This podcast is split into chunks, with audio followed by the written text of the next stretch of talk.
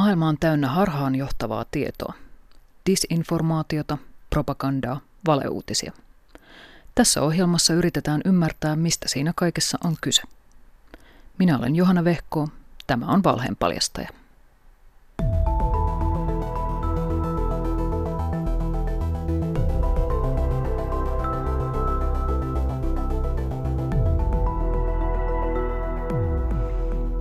Botti vai ihminen? Näistä merkeistä tunnistat botin. Kuka tahansa voi perustaa oman bottiarmeijan, jos tilillä on satanen ylimääräistä rahaa. Bottitilit voi valjastaa poliittisiin tai kaupallisiin tarkoituksiin tai ilkeämieliseen kiusantekoon. Valheen paljastajan vinkkien avulla opit erottamaan botin ihmisestä, ainakin useimmiten.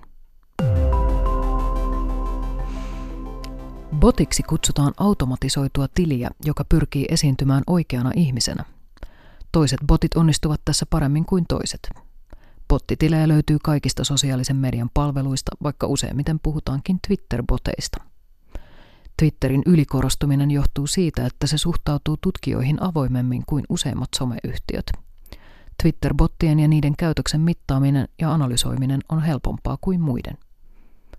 Bottiverkostoihin, joita joskus kutsutaan bottiarmeijoiksi, kuuluu tyypillisesti satoja tai jopa tuhansia bottitilejä. Bottiverkostoja on käytetty esimerkiksi propaganda- ja valeuutisviestien vahvistamiseen. Verkoston hallitsija voi käskyttää jokaista tiliä esimerkiksi twiittaamaan tietyn linkin yhtä aikaa. Ne voivat hyökätä yksittäisen henkilön kimppuun tukkimalla tämän somekanavat viesteillään – Tällaisilla hyökkäyksillä pyritään usein murentamaan kohteen uskottavuutta tai häirikömään häntä. Bottiverkostoja voidaan käyttää myös silloin, kun halutaan jokin asia puhutuimpien aiheiden listalle, eli niin sanotusti trendaamaan. Voi sanoa, ettei trending-listoilla ole enää mitään merkitystä, koska niiden manipulointi on niin helppoa. Esimerkiksi Ranskan presidentinvaalikampanjan aikana äärioikeistolaisen ehdokkaan Marine Le Penin taustajoukkojen somekampanja toimi juuri näin. Botteja tutkivan Atlantic Councilin DFR Labin tutkimusten mukaan kampanja sai haluamansa hashtagin eli aihetunnisteen Twitterin trending-listoille valjastamalla automatisoidun pottiverkoston voimistamaan muutamaa viestiä. Tarkoituksena oli ensinnäkin puskea Le Pen ja hänen kampanjansa ulos kannattajien kuplasta laajempien kansanjoukkojen puheenaiheeksi. Toiseksi kampanja pyrki esittämään Le Penin somesuosion suurempana kuin se oli.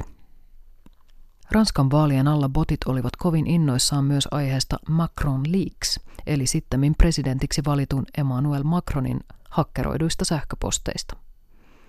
Tämäkään aihepiiri ei todellisuudessa kiinnostanut ranskalaisia äänestäjiä likimainkaan niin paljon kuin Twitterin trending-lista antoi ymmärtää.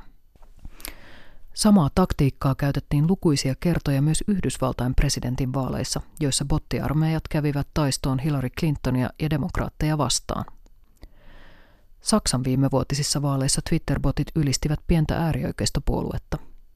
BuzzFeedin tutkivat toimittajat löysivät taustalta venäläisiä hakkereita. Pitää kuitenkin muistaa, että kaikki botit eivät suinkaan ole pahanteossa. Ne twiittaavat myös uutisia, runoja tai vaikkapa Aleksis Kiven nummisuutareita. Eräs botti twiittaa aina, kun joku tekee muutoksia Wikipediaan Britannian parlamentin IP-osoitteista. Bottitilien luominen on nopeaa, mutta vaatii toki jonkin verran teknisiä taitoja. Ensin luodaan automaattisesti tarpeellinen määrä sähköpostitilejä, joiden avulla voidaan niin ikään automaattisesti luoda tilejä Twitteriin. Tätä varten on tietokoneohjelmia, joita voi ostaa internetin pimeistä kolkista. Helpoimmin tunnistettavat botit ovat niitä, joiden käyttäjätunnus on sarjakirjaimia ja numeroita ja joilla ei ole profiilikuvaa. Tällaisten tilien verkostoja voi ostaa internetistä hyvinkin halvalla. Hinta nousee, jos botin uskottavuuden eteen on nähty hiukan enemmän vaivaa. On valittu oikean kuuloinen nimi ja varastettu jostain valokuva, yleensä nuoren naisen kuva. Kalleimpia ovat botit, jotka ovat odotelleet käyttöönottoa jo vuosien ajan ja joille on rakennettu käyttäjähistoriaa. Daily Beast-verkkolehden toimittaja osti venäläisvalmisteisen bottiarmeijan alle sadalla dollarilla. Tutkimuksissa selvisi, että bottien käyttäminen Twitterissä on edelleen naurettavan helppoa, vaikka yhtiö on vakuutellut hankkiutuvansa niistä eroon. Bottiarmeijan haltija tarvitsee myös ohjelman, jolla käskyttää botteja yhtä aikaa. Tähänkin löytyy lukuisia vaihtoehtoja, vaikkapa sivustolta nimeltä Tweet Attacks Pro. Samasta paikasta saa myös botteja Pinterestiin, Instagramiin ja Facebookiin. Suomessa tähän asti laajin bottikeskustelu käytiin, kun presidenttiehdokas Pekka Haavisto väitti saaneensa vaalikampanjan aikana suuren määrän bottiseuraajia Twitterissä. Asiantuntijat olivat kovin erimielisiä siitä, johtuiko seuraajamäärän kasvu todellisuudessa boteista vai lempipelinsä perässä laumoittain Twitteriin ilmaantuneista lapsista. Bottien tunnistaminen ei aina ole helppoa. Joskus ihmiset käyttäytyvät bottimaisesti ja botit ihmismäisesti – Silloin peli on selvä, jos botti jakaa sisältöä niin usein ja niin paljon, ettei se olisi ihmiselle mahdollista. Testasin omien Twitter-seuraajieni bottiuden astetta Indianan yliopiston Botometer-palvelun avulla. Kävi ilmi, ettei Botometer ole kovin hyvä erottamaan ainakaan suomenkielisiä Twitter-käyttäjiä boteista. Ohjelma oli nimittäin varma, että enimmäkseen kotimaisten lehtien uutislinkkejä jakaneet käyttäjät olivat botteja – mutta kun kävin tutkailemassa profiileja lähemmin, vakuutuin nopeasti heidän ihmisyydestään. Olivat Haaviston seuraajat botteja tai eivät, ei ole lainkaan kaukaa haettua aavistella bottiliikehdintää kevään eduskuntavaalien alla. Freedom Housein Freedom on the Net 2017 raportin mukaan viime vuonna disinformaatio ja verkkomanipulointi olivat keskeisessä osassa peräti 18 maan vaaleissa. Euroopan komissio julkaisi syyskuussa 2018 disinformaation liittyvät toimintaperiaatteet, joiden allekirjoittajiin kuuluvat muun muassa Facebook, Google ja Twitter. Yhtiöt sitoutuvat luomaan selkeitä merkintätapoja ja sääntöjä, joiden avulla bottien toiminta erottuu ihmisen toiminnasta. Seitsemän varoitusmerkkiä, joista tunnistat bottitilin. 1. Mitä se tekee? Botit ovat usein hyperaktiivisia. Asiantuntijat pitävät yli 50 twiitin päivätahtia epäilyttävänä. 2. Miltä se näyttää? Mitä anonyymimpi, sitä botimpi.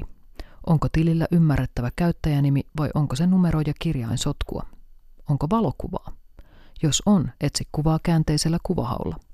Saatat löytää saman kuvan muilta verkkosivuilta. Kuva voi olla varastettu tai moni bottitili saattaa käyttää samaa profiilikuvaa. 3. Milloin se on perustettu? Twitterissä voit tarkistaa tilin perustamishetken tarkalleen. Mene profiilin sivulle ja etsi kohta Joined. Kun liikutat hiirtä sanan Joined päällä, näet perustamishetken päivämäärän ja kellonajan tarkkuudella. Epäile tilejä, jotka on perustettu juuri jonkin merkittävän tapahtuman, kuten vaalien alla. 4. Mistä aiheesta se twiittaa? Onko kyseessä propaganda, häiriköinti tai jonkin aihepiirin keinotekoinen vahvistaminen? Käy läpi twiittejä ja vastauksia. 5. Keiden kanssa se on tekemisissä? Millaisia tilejä epäilemäsi tili seuraa ja millaiset tilit seuraavat sitä? Saatat olla bottiverkoston jäljillä, jos löydät lukuisia anonyymejä tilejä, jotka seuraavat toinen toisiaan. 6. Onko se yhden hitin ihme? Moni bottitili paljastuu, kun sen twiitti nousee viraalihitiksi toisten bottien vahvistamana. Tunnetaan lukuisia tapauksia, joissa epäaktiivinen tili saa yhtäkkiä tuhansia uudelleen twiittauksia. 7. Osaako se lukuisia kieliä? Jotkut kaupalliset botit mainostavat mitä tahansa ja millä kielellä tahansa. Jos samalla tilillä näkyy mainosmaisia twiittejä monilla eri kielillä, kyseessä on todennäköisesti botti. Ylipäätään häpeilemätön kaupallisuus saattaa olla botin tunnuspiirre. Lisää valheenpaljastajia löydät Yle Areenasta ja osoitteesta yle.fi kautta valheenpaljastaja.